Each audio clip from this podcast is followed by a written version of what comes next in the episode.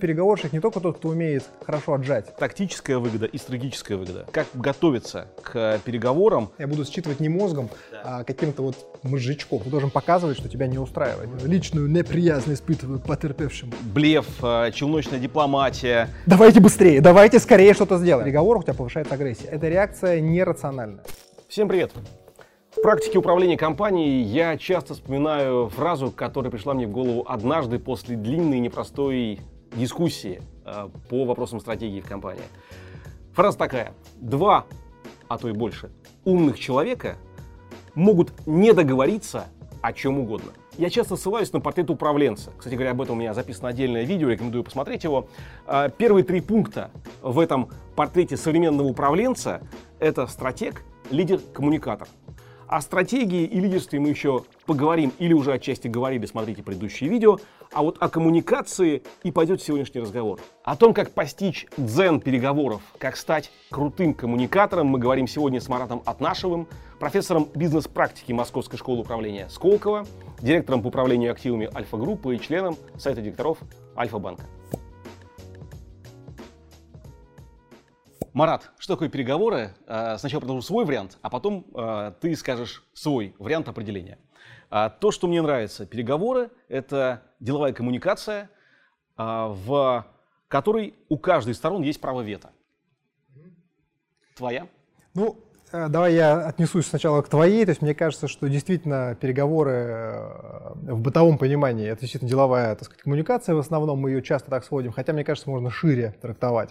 Право вето у тебя есть не всегда, у тебя есть право уйти с переговоров, и это, в общем, похоже на право вето, то есть обе стороны на самом деле имеют альтернативу, это очень важная концепция дальше в переговорах, это альтернатива не переговариваться, это и есть право вето или аналог его. А на самом деле в широком-широком смысле переговоры это любая наша с тобой интеракция, а, когда мы хотим о чем-то договориться, то есть легче сказать, что это не есть мы можем с тобой условно применить силу, подраться, как, если мы хотим что-то сделать. Ну, то есть вот, я могу тебя заставить попытаться что-то сделать. В э, животном мире это было бы нормально. Uh-huh. В человеческом чуть сложнее. Хотя тоже, в принципе, мы регулярно применяем силу, даже в переговорах. Нормальная история применять или использовать угрозу какого-то какого силового воздействия. А другая альтернатива, очень человеческая, социальная, ты можешь принять правила игры. Ну, то есть, условно, я Сегодня, чтобы доехать э, на метро, там, не знаю, до вашего офиса, не обязан проходить переговоры, да, я не должен там семщиком торговаться, я сел в метро, проехал или сел в Uber и доехал до сюда. Нет переговоров, я принимаю правила игры. То есть, если опять же шире сказать, что переговоры это тогда, когда тебе нужно поменять правила игры или как-то их достроить. Когда мы вступаем в переговоры, это гонка вооружения. Мы с тобой два интеллекта, и мы пытаемся передоговорить друг друга. Угу. Любой инструмент, который ты применишь, я тоже могу применить, это сразу повышает ставку. То есть это дорогой процесс. Вернусь. Альтернатива – рутинный процесс вышли, вы выполнили рутину, не, не стали договариваться, не надо ага. договариваться. То есть дорогой процесс с точки зрения использования процессорных мощностей мозга, грубо говоря. Абсолютно. И, о, отличный, естественно, все-таки мы в нетологии, то есть конструкция ровно такая. Вы тратите очень большой э, эмоциональный, э, интеллектуальный, так сказать, э, ресурс. И поэтому большинству из нас очень рационально мозг старается от лишних переговоров отказываться. На самом деле и ты выбираешь, я уверен, те переговоры, которые тебе действительно нужны. Редкий начальник хочет переговаривать с каждым сотрудником о зарплате, условно говоря. Это тяжелое, не, ну, как бы, да, иногда надо. Но, в принципе, когда их становится 20 тысяч, то ты переходишь на систему грейдов и говоришь, типа, процесс. Я, а, правило, интересно, действительно, это концепция, которая мне э, кажется любопытной, я прежде не встречал. То есть, грубо говоря, там, где нет правил игры, опять-таки, да, вот та, там переговоры. И для того, чтобы избрать переговоров, правила игры. Переговоры, да, вернемся. Это же риск. Я должен выйти. Почему что выход из правил? В правилах у меня ничего не грозит, я знаю результат. Если я сделаю А, Б и С, то я доеду или там, не знаю, я не получу проблемы, что мне не скажут, что я дурак. Нет фактора, мне не скажут... нет фактора неопределенности. Да. Причем эта неопределенность в нескольких элементах. Это не только, что я не получу того, что я хочу, я еще могу быть не окей. Мне еще могут сказать, ну, как бы я могу почувствовать, что я не крутой переговорщик, я могу почувствовать, что со мной не на ровных разговаривать, я могу почувствовать, что начальник меня как-то там прессует. И все эти ощущения, блин, дорого стоят. То есть я без, действительно рискую. Это ага. не, не, не, не маленький риск. Вступление в переговоры – это э, принятие риска, это принятие, ну вот в твоих терминах будет предпринимательский шаг на самом деле. Ага. И опять-таки, вот переводя для себя это в такую совсем простую плоскость, фактически не входя в переговоры, а опасаясь их или выступая в них неэффективно, я таким образом а, либо снимаю риски, либо показываю свой страх перед рисками. Да, снимаю, в том числе снимаю ответственность себя. Зачем, угу. зачем мне эти истории? Ну, то есть вхождение в переговоры более ответственная позиция, более смелая позиция, более да. предпринимательская позиция. Да. За одним маленьким таким запятой мы помним, что это, блин, дорого. Все-таки предприниматель будет лезть не в каждую дорогую мероприятие. Да? То есть мы помним, что залезать в эти переговоры надо тогда, когда хочешь добиться чего-то и понимаешь, зачем тебе вступать в эту драку. А можешь вспомнить э, один-два наиболее интересных своих переговорных кейсов? А, знаешь, такой тебе расскажу а, кейс из юности. А, у всех была первая машина, Жигули. И она была, она была старенькая, потом у меня была Mazda, да, у меня был, значит, Жигули, жи, ну, шестерка, она была старая, и нужно было получать техосмотр. Тоже помнишь. Техосмотр обычно на старую машину можно получить только в ГАИ за деньги. У, там, да. Да. И вот я договорился с гаишником, что он приедет, и мы с ним съездим, значит, получим мне техосмотр. Okay. Я сажусь в машину, она не заводится, понимаю, что какие-то проблемы значит, с двигателем. Иду на то место, где мы договорились встречаться с моим гаишником. Он должен быть на э, вишневой девятке или какой-то синей девятке. Девятка тоже помнишь такую машину. Я вижу девятку, сажусь в нее и говорю, там, добрый день, я тут самый Марат, надо еще помочь мне толкнуть машину. В общем, мы как бы, так сказать, определяемся, что надо завести мою машину, заводим мою машину, едем по двору, катаемся, потом едем так сказать, она завелась, я сажусь и говорю, ну а теперь едем в ГАИ. И в этот момент мой э, водитель говорит, в какое ГАИ? Это был другой человек, это был не э, гаишник, это был случайный человек. И получилось, что я, не зная, что есть барьеры, э, провел мгновенные переговоры. Я сел к человеку в машину, в которой он не ждал никого, и сказал, поехали, ты толкнешь мою машину. Он поехал и толкнул мою машину, понимаешь? И вот это, мне кажется, некий, ну, как сказать, вот из этого у меня тоже было такое открытие, что оказывается большим, самым большим барьером, который у тебя есть в переговорах, это есть твое собственное представление. Я бы никогда в жизни не сел к человеку в машину и сказал бы, давай, поехали, ты толкнешь мою машину, еще потом отвезешь ее в ГАИ. Ага. Какие методы ведения переговоров существуют, если так высокоуровнево? Наверное, есть разные систем, системы, подходы к типизации. Ну, ты знаешь, вообще э, переговорами, как вот так, таким около научной истории начали заниматься, вот, как и всем менеджментом, в середине 20 века приблизительно. И, ну, есть сейчас вот, условно говоря, ключевая такая мейнстримовая гарвардская школа, два слова можем про нее сказать. Но я бы даже не про метод, а два слова сказал про некую нашу фундаментальную реакцию. То есть есть на самом деле у людей есть э, всего несколько типов реакции того, как мы встречаем конфликт, ну, собственно, как мы идем на переговоры. И они э, на такой простой очень линейке, это э, Томас и Килман, такие тоже, так сказать, наукообразные деятели придумали. Вот э, для, для, для обычного слуха есть такое противопоставление. Кооперация, склонность к кооперации, к учету интересов других, к сказать, такой аккомодация, то есть я помогу, да, ну, и я такая, да, или, да, или, или, или конкуренция, я, я, я настойчивый, я, я должен победить, я могу переиграть всех, это как бы такой вот два полюса в психологическом простом сознании. Эти ребята, Томас и Килман, придумали инновацию, они сказали, это не полюсы, а это два измерения, можно быть одновременно очень конкурентным и очень кооперативным, можно быть одновременно нифига не конкурентным и не кооперативным. И оказалось, их там 5 квадратов получается. То есть вот центр и 5 штук, так сказать, основных э, моделей отвечать на переговоры или вступать в переговоры. Первая, самая простая, убегать от переговоров. Избегание переговоров очень, кстати, сильная тактика иногда. Угу. Когда тебе они не нужны. В ситуации, наверняка ты можешь вспомнить много ситуаций своих, когда ты чувствуешь, тебе не нужны эти переговоры. В принципе, единственный вариант это отключить телефон, уехать, не знаю, там как-то оказаться сложно доступным. Работает отлично в ситуации, когда ты стратегически не хочешь туда. Значит, если ты только конкурентен, ну, понятная история, ты такой вот всегда конкурентное существо, ты будешь выигрывать все битвы. Не факт, что ты будешь создавать максимальную ценность для себя, потому что ты теряешь возможность поискать э, совместное создание стоимости. Ты теряешь вот тот самый э, магический вин-вин или, так сказать, поиск чего-то. Есть, есть традиционный вариант, такая мать Тереза, ты все время будешь помогать всем, тогда, наверное, ты теряешь возможность конкурировать. На работе такой человек редко пробьется. То есть он, может быть, даже очень полезную функцию в обществе выполняет, но он будет всегда выглядеть как более слабый. Его результат Он, может быть, помогает всему там, коллективу достигать суперрезультата, но он всегда проваливается, по его результатам его будут просто увольнять. По крайней мере, в современном да. э, капиталистическом да. обществе. Дальше мне казалось, например, мне какой-то период казалось, что вот этот вот центр, это супер, да, вот центр, когда и то, и то. Умею чуть-чуть кооперироваться, чуть... На самом деле, как вот показала моя практика, что этот центр тоже опасный, потому что он дает ощущение, я чуть-чуть то, чуть-чуть все, а есть еще потенциал, во-первых, ты можешь уходить в одну из областей. Если с тобой стоит человек, который с монтировкой, ну не надо применять, так сказать, кооперативное поведение. И второй элемент, что ты можешь быть максимально кооперативным и максимально конкурентным одновременно. Ты можешь заниматься новым бизнесом с радикально сложными для тебя партнерами. И вот эта способность для современных организаций, она одна из самых крутых. Партнерствовать с теми, кто не очевидно для тебя простой в партнерствовании. Угу. Партнерствовать быстро, жестко, конкурентно в разделе стоимости, но создавать продукт и выдавать его на рынок. А и в, чем вот это... в чем рецепт такого рода подхода? А, это не рецепт, это как бы некая, так сказать, способность. Мы пока говорим про пять неких, так сказать, естественных ответов. Okay. Хорошая новость, ты правильно меня спрашиваешь про рецепт, хорошая новость, что вот эти ответы, в отличие от там, темперамента, родился и почти всю жизнь с этим темпераментом живешь, что вот эти вот ответы, естественные реакции на конфликт, они человека могут развиваться.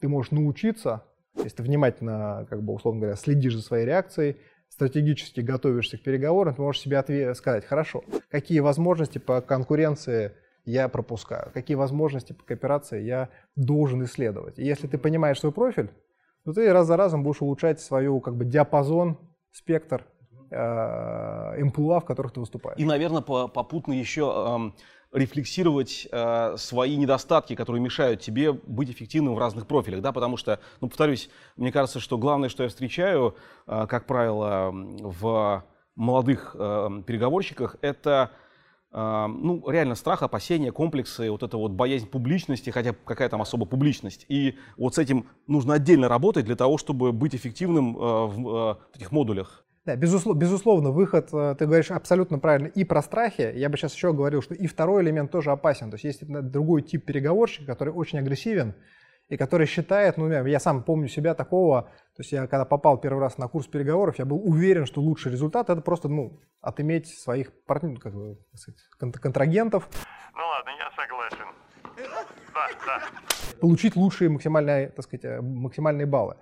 Что было удивительно, в курсе было сделано два, две оценки. Одна оценка, как я договорился, вторая, хочет ли со мной еще раз разговаривать этот человек, социальный капитал. То есть крутой переговорщик не только тот, кто умеет хорошо отжать, а тот, кто умеет э, создать социальные, то есть последствия переговоров, их больше, чем просто результат переговоров. Вот надо получить и результат, который мне нужен сегодня – и сохранить возможность э, переговариваться и создавать что-то дальше. Да, это еще раз о том, что э, здесь тоже получается две плоскости как минимум, да, то есть тактическая выгода и стратегическая выгода. У конкурентных людей, чисто конкурентных людей с этим проблема. Они очень часто фокусируются практически максимально на то, чтобы победить, и это важно любой ценой, это некое подтверждение, что я окей, э, и тогда ты пропускаешь вот эту, кажется, слабину, а это не слабина, это способность там где-то оставить чуть-чуть на столе, где-то подумать о том, а как себя чувствует другой человек, даже уже после сделки. А что я могу сделать, чтобы, чтобы результат был не только тактический, но и долгосрочный был хороший. Угу. Умеешь читать язык тела? Вообще это работает? Мне кажется, что язык тела работает точно. Процентов 80 информации – это не вербальная информация. Особенно в переговорах, где э, где есть ну, что-то важное, что-то, что значимое для нас. Я точно понял, закрытый поезд стою. Ну, ты, закрыт, да, ты стоишь закрытый поезд. Да. Так. А, ты искусственно не встанешь полностью в открытую позу, если ты действительно не, так сказать, ну, не готов на некоторое открытие. Это будет чувствоваться где-то, скорее всего, что ты как-то делаешь это неестественно. Я буду считывать не мозгом, да. а каким-то вот мозжечком. Не, ну мозжечком да. это, это мы все считываем, да. а вот рационализировать... Да, э... рационализировать тоже можно. Я вот тебе как пример скажу еще, что вот, например, сейчас э, все попали в ситуацию, когда многие переговариваются по Zoom. Да. Кажется, все то же самое.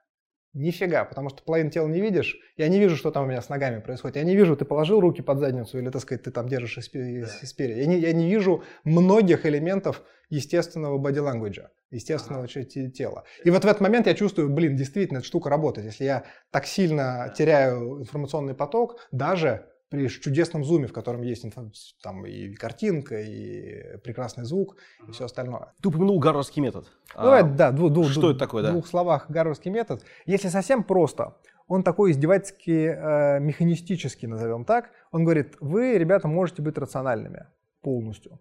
Тогда переговоры такая шахматная партия. Вот сидим мы с тобой и что-то делим. Условно мы должны подумать, там, 7 элементов есть основных, ну, не будем мы все пробегать, основные. Я должен понять свой интерес и твой интерес, что мы действительно хотим. Я должен понять, какие у тебя ресурсы, условно говоря, есть у тебя пистолет или нету. Какие у тебя альтернативы? А, можешь ты получить то же самое, что я могу тебе дать в соседнем, так сказать, то есть встать из переговоров, уйти и получить то, что тебе, ну, какую-то альтернативу. Насколько она хороша. Если я знаю, что ты мне предлагаешь работу за условно миллион долларов, а мне рядом такую же предлагают за миллион двести, ну, в принципе, моя переговорная позиция становится мгновенно сильной, я точно оторну. Либо я выйду из этих переговоров, отказавшись спокойно, либо я получу с тебя миллион двести пятьдесят, миллион триста, миллион пятьсот. То есть я найду, э, если я рациональный, найду какое-то оптимальное решение. И э, дальше они говорят простую штуку. Немножко, во-первых, как Сунь Цзы, помнишь, там есть такой в искусстве войны, у них такая есть тема, что можно не вступать в битву, если войска все вывести, все посчитать, понять, кто победил, и типа мы тут договоримся. Это один элемент такой рациональный. И второй, более тонкий, а, гарвардский метод говорит, там есть много сложных интересов. Никогда, почти никогда не бывает переговоров просто про одну историю. Вот типа вот только даже купи-продай на рынке, они тоже чуть сложнее, потому что мне важно, как поговорить, какое у меня будет ощущение. И вот как только я добавляю... Насколько он меня уважает. Абсолютно. Как только я добавляю эти интересы, они становятся э, предъявленными, я должен заниматься в переговорах пониманием твоих интересов. Я могу тебя ненавидеть, я могу чувствовать искренне, как это в Мино, там, могу чувствовать такое, так сказать, там, личную неприязнь испытываю к потерпевшему. Такую личную неприязнь э, я испытываю потерпевшему, что кушать не могу. Но я должен искать э, информацию о том, какие твои интересы, какие твои альтернативы.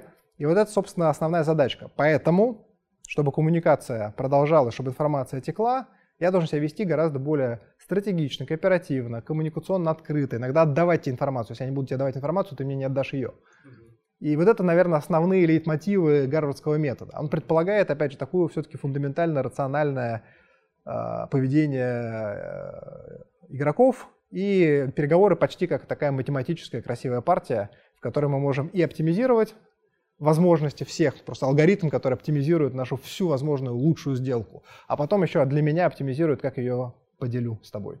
Снова-таки нас смотрят э, управленцы, предприниматели, многие из которых начинающие или, по крайней мере, начинающие в переговорах.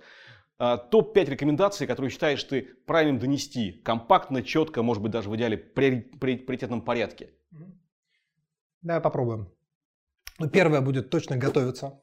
Готовьтесь к переговорам, и после переговоров смотрите, что сработало, что не сработало. Да, первое готовится. И э, с такой пометкой первое пункт один анализировать, постанализ. Да.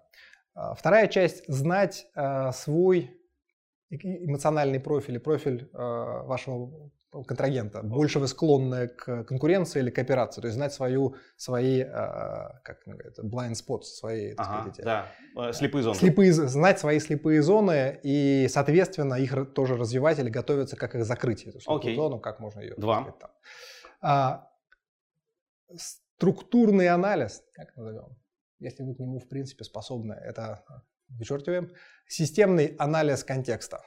Анализируйте, в каком контексте проходят переговоры. Редкие okay. переговоры проходят, э, можно вытащить из, из контекста. Да. Контекст имеет значение. Okay. Контролируйте эмоции или хотя бы понимаете, что с вами происходит. Самый, большая, самый большой риск в переговорах – это эскалация в конфликт, который вы не хотели.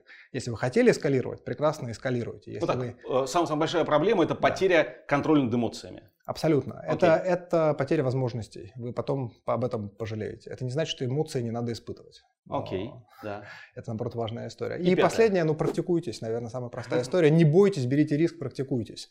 Практика, как в любом... Как, можно ли научиться плавать по учебнику? Наверное, сложно.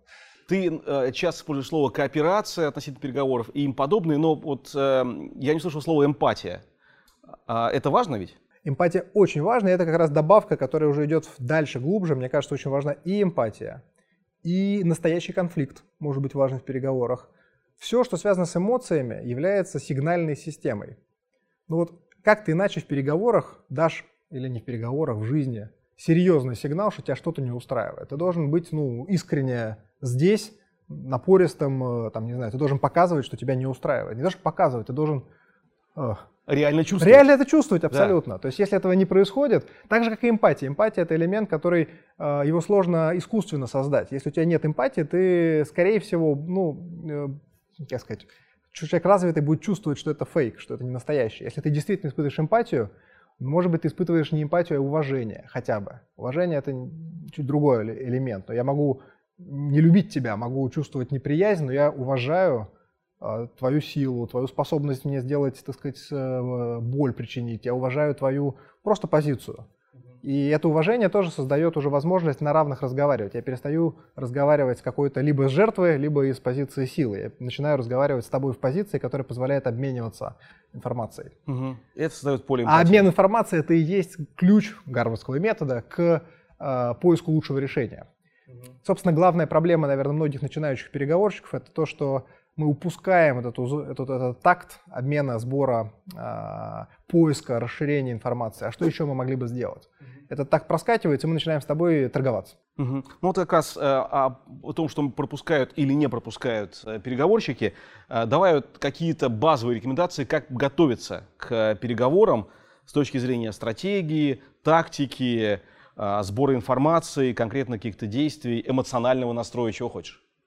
Ну, наверное, самое важное слово, само слово «готовиться» — это вообще рекомендация, которую все переговорщики базовая и безошибочная. Потратьте чуть больше времени на подготовку, это само по себе уже дает э, серьезный эффект. Что может быть подготовкой?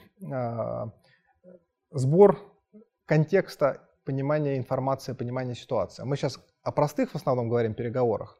Тоже редкость в бизнесе. Большинство переговоров сложнее, чем просто переговоры двух субъектов.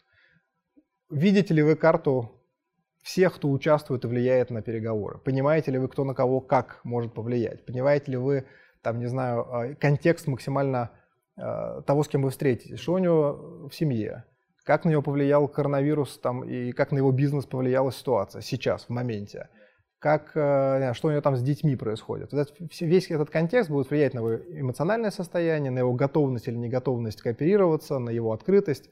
А, мы все-таки живые существа. Если я пытаюсь подготовиться к переговорам, ну, условно, если бы я тебя не знал, если бы я не следил за твоим интернетом, я бы посмотрел твой YouTube-канал, я бы посмотрел, что пишут о тебе, я посмотрел статьи, которые ты выпустил с 90 там какого-нибудь восьмого года. То есть я бы составил картину о том, как кто ты такой как человек и что, что, какой след о тебе есть. Сегодня след в интернете есть обо всех. Mm-hmm. Это такой самый широкий контекст. Я бы узнал, что у тебя с семьей, я бы узнал, какие у тебя были партнеры или проблемы. Mm-hmm. То есть можно, в принципе, сегодня довольно широкую информацию собрать. Самое информативное, наверное, это видео, да, когда удается найти? Ну, видео это круто, ты начинаешь еще чувствовать человека. То есть, посмотрев на видео, ты можешь действительно увидеть еще и как бы почувствовать а как вообще, что это за человек? Потому что просто прочтя, ты сухую информацию получаешь, тут согласен. Второй элемент, мне кажется, тоже его немножко мы сейчас снижаем его ценность, но социальный контакт наш, угу. то есть у нас с тобой, я уверен, есть там, не знаю, 150 общих знакомых приблизительно, может быть 200, угу. если не больше. Да. Причем не таких случайных, которые по чуть-чуть нас знают, а которые прилично нас знают. То есть если мы проведем небольшую домашнюю работу, мы сможем из людей, как сказать, знающих тебя, я могу создать клуб который мне объяснит, так, что это за, за человек. Да, да и как будет довольно, э, в принципе, если постараешься, это будет очень развернутый и насыщенный Абсолютно, пазл. это будет объемная история. Более того, мне еще расскажут, какой ты негодяй, наверняка. А, То есть да. трое из них скажут что-то интересное, что мне тоже будет полезно положить в задний карман, чтобы я понимал более широкий спектр. А возможно, какие-то жареные факты, которые могут да. использоваться в переговорах как рычаг. Да, да. Может быть, какие-то твои важные, тут, не, конечно, не хочется уходить только в отрицательную историю. То есть и а что-то, что тебя интересует. Я узнаю, что действительно, там, ты интересуешься медитацией, да, например, и ты действительно давно серьезно этим занимаешься. Если я тоже интересуюсь медитацией или хотя бы что-то в этом понимаю, то это возможность да. построения какого-то контакта. На первой встрече, если, например, я иду устраиваться на работу, а ты мой будущий босс, и я вдруг узнал, что ты занимаешься медитацией, я тоже об этом что-то знаю, я прихожу и говорю, слушай, я тут застрял в такой-то джане, да, и давай, так сказать, спасай меня, там, помогай. Это точно сразу стоит рапорт, ну, если это сделано органично, да. естественно. И третий элемент, который я предлагаю тоже, ну, не стирать или не забывать, мы думаем, что информация как бы сама где-то вот есть, и мы ее получим. Вопросы. Подумать, какие вопросы мы можем задать, ну, непосредственно человеку или вот его этому социальному кругу, мы можем спросить, как эту информацию получить непосредственно от человека. Угу. И это, мне кажется, вот такие основные элементы, которые я бы предложил угу. учитывать.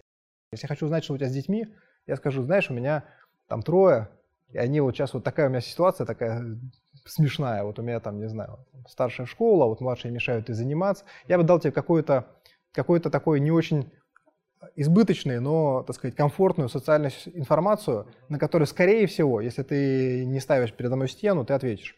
И ты ответишь мне рассказом о своей семье и о своих детях, например. И я получу ту информацию, которая мне нужна, потому что я хотел понять, а что у тебя там с семьей. Попут, Есть она, нет? Попутно ты наладишь э, дополнительный счетчик контакта. Коннект, конечно, конечно, да. Ага. Что еще можно добавить к этому? А, сбор, сбор, еще раз, э, информационные вот это вот усилия по э, подготовке. Давайте мы, все, что еще можно подготовиться? Можно подготовиться к э, вашей, если вы знаете ваш профиль, вы знаете, это несложно сделать, можно себя профилировать. Если вы знаете, что вы, например, склонны к конкурентному поведению, это будет означать, что у вас есть риск всегда к эскалации конфликта и к сужению области информационного обмена. Значит, приготовьте минимальный план действий, свой, что вы будете делать, какие у вас есть инструменты, если вы будете замечать за собой, что вы уходите в туннель э, конкурентного вот этого давления. Какие действия вы могли бы предпринять, чтобы расширить эту зону? Как и наоборот, многие люди, которые недостаточно напористы, таких тоже много, им нужно подумать, а что может позволить э, оказаться напористым. Есть из маленьких таких советов, например, э, в очном бою, если ты крут и, так сказать, напористый, а я вот такой избегающий, мне будет сложно. Но если я тебе напишу email, я могу быть там довольно жестким. И более того, это опасная, конечно, тактика, но, так сказать, как только я делаю что-то в электронном формате, там нет эмоций, да. там все такое достаточно жесткое и угловатое, там трактовки могут быть чуть-чуть более такие опасные, но это возможность увеличить напористость. Это возможность мне выверить каждую фразу и сказать, ты знаешь, все-таки, дорогой, если ты мне не платишь полтора миллиона, я не принимаю твой офер. Скажу тебе я, я никогда бы в жизни не сказал этого в, в личном бою, когда ты меня будешь обаять, ты будешь сильный такой, так сказать, там, я хочу с тобой работать, я буду чувствовать, что, черт, соглашаюсь на миллион триста, понимаешь? То есть вот эта вот история, то есть я могу выбрать стратегически те инструменты, которые мне мою слабую сторону будут закрывать. Могу позвать партнеров, например, или кого-то, кто поможет мне провести переговоры. Здесь я э, дам шапарт на камеру, то, что, ребята, всегда важно понимать, что переговоры в тексте очень э, такая обоюдоострая штука, текст лишен эмоций, и может быть трактован совершенно иначе, чем вы это предполагаете, как в позитивном, так и негативном ключе. Да, даже много исследований есть, которые показывают, что переговоры по имейлу, они более э, способствуют потенциальной эскалации. То есть они более конфликтные. У нас есть такое правило, а, которое, ну так, негласно существует в компании, потому что много происходит коммуникации письменной, но если коммуникация заходит в тупик, то переходи надо, в голос. Да, звони, да. абсолютно. Звони, лучше делай зум, а еще лучше встречайся, однозначно. Да, да потому что это все небезопасно. Да насколько э, всякие методы, знаешь, такие вот э, блеф, э, челночная дипломатия, э, какие-то вбросы и прочее, вот ты считаешь корректными, уместными, работающими в переговорах? бизнеса? Все, что работает для вас, пусть работает. Я сам считаю, что очень важно сохранять внутреннюю какую-то цельность. А, и я мне кажется, что сильные переговорщики это не манипуляторы, а, так сказать, все-таки люди с очень таким сильным внутренним ядром, которые понимают, что что им, что им нужно. А, это не значит, что манипуляции не работают. А, челночная дипломатия, которую ты сейчас упомянул, фундаментально, конечно, работает, потому что это вопрос, насколько много коммуникаций, работы ты выполняешь по обмену информацией. Есть, опять же, много исследований, которые показывают, что часто выигрывает в многосторонних переговорах не тот, кто самый а, бойкий или у кого самая сильная карта, а тот, кто больше смог создать транзакций. Очень такая бизнесовая штука. Тот бизнес, который может соединить большее количество э, там, клиентов, э, субъектов других бизнесов, оказывается в центре, хотя он может быть не самый Uh, так сказать, не, не самый исходно был сильный. Это, кстати, подтверждает тот тезис, который часто повторяют э, многие э, теоретики бизнеса и э, социологии о том, что человечество создало сотрудничество. Конечно, конечно, конечно, да. Ну, мы, более того, мы еще и создали какие-то механизмы, как это сотрудничество распространять не на 100 человек, не на там, 10, а на тысячи и миллионы через систему, так сказать, коммуникации, мифов, да. А, поэтому, э, что касается выбора своего собственного набора вот таких практических инструментов, которые вам помогают, мне кажется, это такая, ну, как арсенал, ты нарабатываешь их в жизни. И то, что для тебя работает, оно становится, так сказать, твоим элементом. Топ-3 переговорщиков в России, ну или если хочешь в мире. Или и так, и так. А, почти все бизнесмены, на мой взгляд, крупные. Я не видел ни одного бизнесмена, который бы был слабым переговорщиком. Но э, есть там такие полулегендарные типа Баффета какого-нибудь, у которого прекрасные ну, там такие истории, можно почитать их, посмотреть.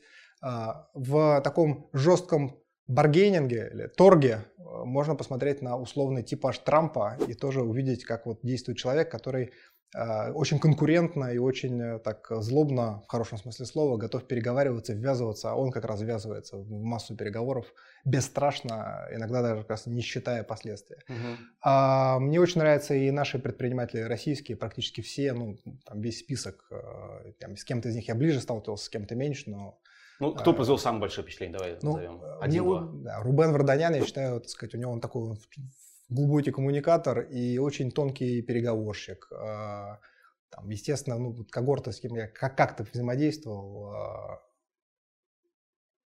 Фридман, а, там, Абрамович, Абрамов, это очень все сильные переговорщики. Практически не знаю, еще раз, я вернусь, я не знаю ни одного сильного предпринимателя. Если вы хотите увидеть переговоры в действии, просто найдите рядом предпринимателя, и вы сможете увидеть человека, который вынужден этот навык развивать. Это Ага. спортсмен по переговорам. Ага. Фридман хорошие вещи сказал в одном интервью. Мне запомнилось о том, что бизнес это вообще пространство конфликтов, и нужно быть, уметь быть готовым к конфликту. И это очень про переговоры. Не значит, что идти на конфликт, но быть готовым. Да. Потому что конфликт это может быть конфликт длящийся. Да. Конфликт это не отрицательная характеристика. Конфликт это работа, Мгм. которую надо выполнить. Присаживая наш разговор э, в сегодняшний день, э, мы в кризисе, э, в кризисе социальном, кризисе экономическом. Сейчас, конечно, немножко полегче. Вот в момент нашего с тобой разговора в Москве многие карантинные меры сняты, но тем не менее, все равно эмоционально, э, экономически это кризис. А, Какие есть рекомендации, какая специфика э, ведения переговоров э, в такой ситуации? Да. Ну, мое ощущение, кстати, что кризис, э, мы, мы просто немножко устали от кризиса. Есть такое свойство человека, он не может долго находиться в кризисе, поэтому мы кризис не закончили, а отменили пока, мы его немножечко отложили так. А По количеству факторов, которые сейчас влияют на там, условно российскую экономику, мы еще- кризис еще только, как сказать, в какой-то, в какой-то формируется, мы еще не знаем, как будут развиваться события. И зона турбулентности или там неопределенности, она, так сказать, мне кажется, настоящий кризис. Кризис это когда предыдущие правила Слушай, перестают подумай, мы сейчас похожи, знаешь, в этом самом, в, а, как называется, глаз урагана. Да, да, А, немножко, есть, ну, э, можно так сказать. Да, а, да, да. Кажется, что все тихо, но Да. как бы... Да, ну это, это хорошая аналогия даже, да.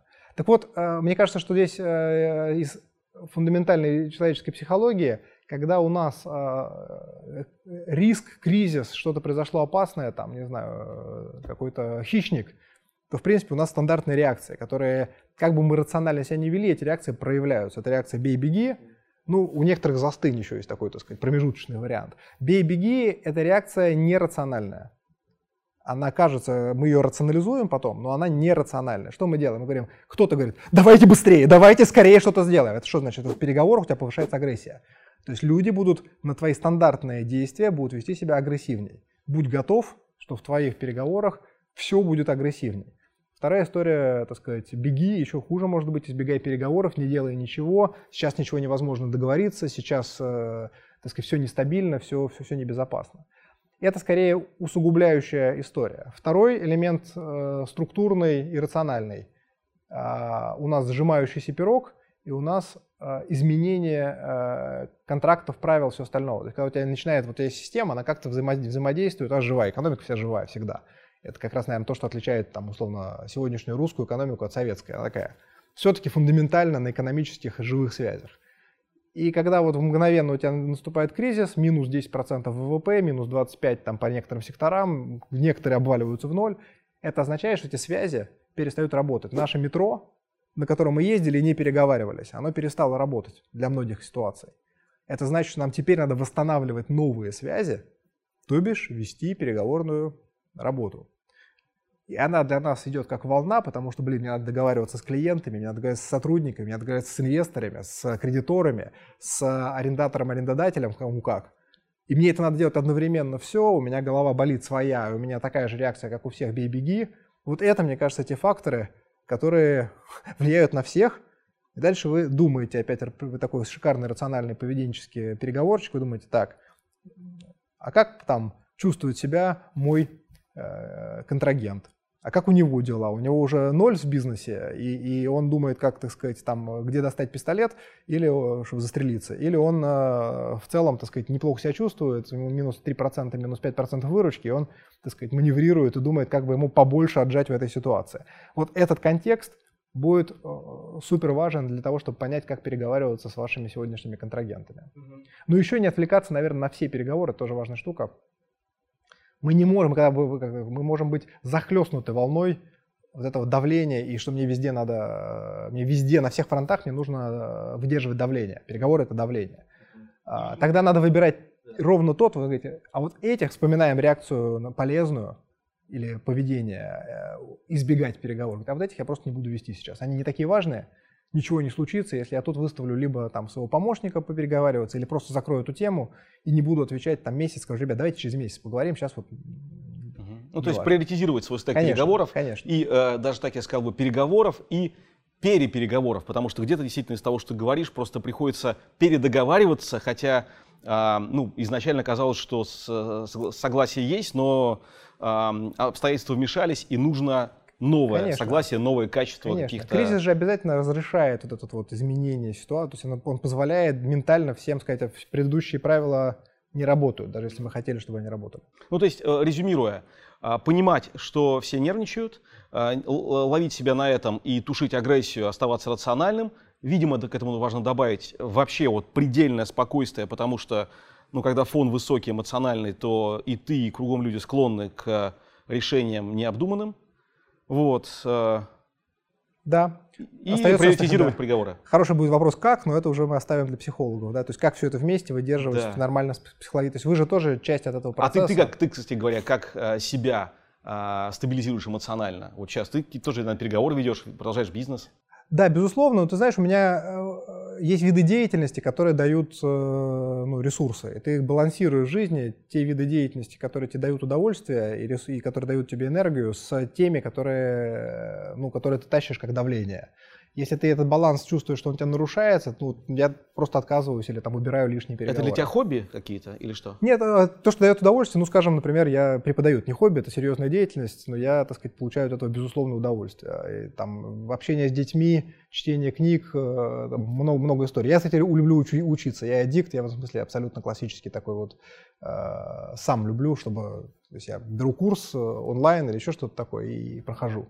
И это, безусловно, и успокаивает, и дает ощущение какого-то прогресса, дает ощущение эндорфинов каких-то. Но я думаю, что ты лучше знаешь, что такое образование для взрослых и как, ну, этот, да. как этот наркотик работает. Да, ну, э, мой рецепт, кстати, проще. Это спорт и медитация. Спорт, конечно, тоже, безусловно, медитация тоже. Когда вернутся переговоры э, в докризисное состояние? С уходом кризиса? Ну, все, не, ну все, все возвращается, да. Мне кажется, кризис обязательно и кризис, мы как бы только что сказали, что вот какая там у нас такие опасная история, все, так сказать, э, и есть классические два ответа. Ой, ужас, ужас, все не будет как прежде, и, так сказать, ничего страшного не происходит, все будет как всегда. Э, кризис когда-то заканчивается, уже сейчас видно, что кризис вот э, не приводит к разрушению всего пространства, все не погибают. Если мы, опять же, сравниваем в историческом перспективе, то, так сказать, в исторической перспективе там, не знаю, кризисы начала 20 века были несравненно более опасными, высокими или страшными для людей. Да, сегодня, можно сказать, это опереточный кризис, если мы посмотрим на него глазами людей, которые прожили, там, не знаю, Первую мировую, гражданскую, испанку, да. испанку э, голод и, так сказать, там, Вторую мировую. То есть мы на этом фоне поймем, что, в принципе, это опереточные переживания. Да. И, наверное, поймем, что тогда можно поверить, что если мы оттуда вышли и построили какой-то следующий, более развитый, так сказать, более спокойный мир, а может быть неспокойный, то и отсюда как-то человек выйдет и и, и, и стабилизирует себе пространство на некоторое время. Угу. Ну, в общем, как во многих видах бизнеса, спокойствие, последовательность э, и ответственность э, за свою жизнь, жизнь своих людей. Топ-5 книг, фильмов, лекций по переговорам. А, ну, надо начинать, наверное, с курса, который начинается у нас сегодня в Сколково, переговоров, да. Но если говорить про книжки, на самом деле курсы действительно есть прекрасные, можно, и в России есть курсы, в Сколково действительно замечательный курс, Моти Кристал давно преподает, сейчас мы вместе с ним делаем курс. А, книги есть самые простые, а, Getting to Yes, Ага. Фишер и Ури, они перевед... она переведена на русский, найду название. Getting Past No, а, его партнера Фишера – это самые короткие, очень понятные инструментальные книжки, вот э, набор э, инструментов для того, чтобы э, вести переговоры. Те, кто хотят глубоко и, так сказать, так уже посерьезнее, ну, например, э, 3D negotiations, 3D переговоры, это понимание контекста и глубины переговоров не только за переговорным столом, но и как раз вот понять всю, все пространство от культуры до там, социального контекста. Это Лакса Сибениус, тоже можно привести э, конструкцию. Ну и там, читайте литературу классическую, в каком-нибудь Марк Твене, э, так сказать, в «Приключении Тома Сойера» есть чудесные переговорные кейсы. Или Да, там, прямо в мертв- самом начале. «Мертвые души» Гоголя. Это, в принципе, переговорная хрестоматия. Поэтому я думаю, что достаточно э, много есть э, прекрасных переговорных книжек, которые развивают нас. Да, кстати говоря, Опыт. вот э, ты один из немногих, кто, как и, и я, вот я такой ратую за а, классику, классический роман, как источник бизнес-инсайтов. И в этом смысле Драйзер с финансистом, шикарное совершенно и жизнеописание, и кейсовая история, и действительно и про переговоры. Достоевский, Толстой, в общем, там огромные вещи. Одним словом, читайте классику, поскольку она дает огромное расширение кругозора, мировоззрения человеческого и бизнесового. Потому что классика — это кейсы, написанные не одним человеком, а десятками тысяч поколений. Просто гений таланта написал этот кейс вам готовый э, в виде произведения. Ровно потому мы таким восторгом их читаем, потому что они отражают реальность, а не абстракцию и, так сказать, не художественное произведение. Я это себе, себе добавлю реальность. э, такую совсем простую книжку для начинающих, договориться можно обо всем. Знаешь ее? Да, конечно. Она конечно, тоже очень хорошая, книга, вот да. как раз как вход в, э, в переговоры, мне кажется, она очень удобный такой учебник, э, букварь, можно сказать, и при этом очень прикладного свойства. Супер. Все. Спасибо. Спасибо. Если вы портрете управленца, о котором я говорил в начале выпуска, э, выделить черту, которая лучше всего, с моей точки зрения, развивается в человеке, я, наверное, говорил бы о качествах переговорщика. Надеюсь, этот выпуск вам помог это почувствовать и в это поверить. И вы нашли те возможности и те точки, в которых э, рост ваш, как переговорщика, возможен и даже необходим. На этом все. Ждем ваши лайки, колокольчики, подписки и обязательно комментарии. Нам реально интересно ваше мнение, о чем еще рассказать в рубрике «Просто о сложном в бизнесе» и э, какие э, качества вы считаете наиболее полезными для развития современного управленца. Пока, увидимся.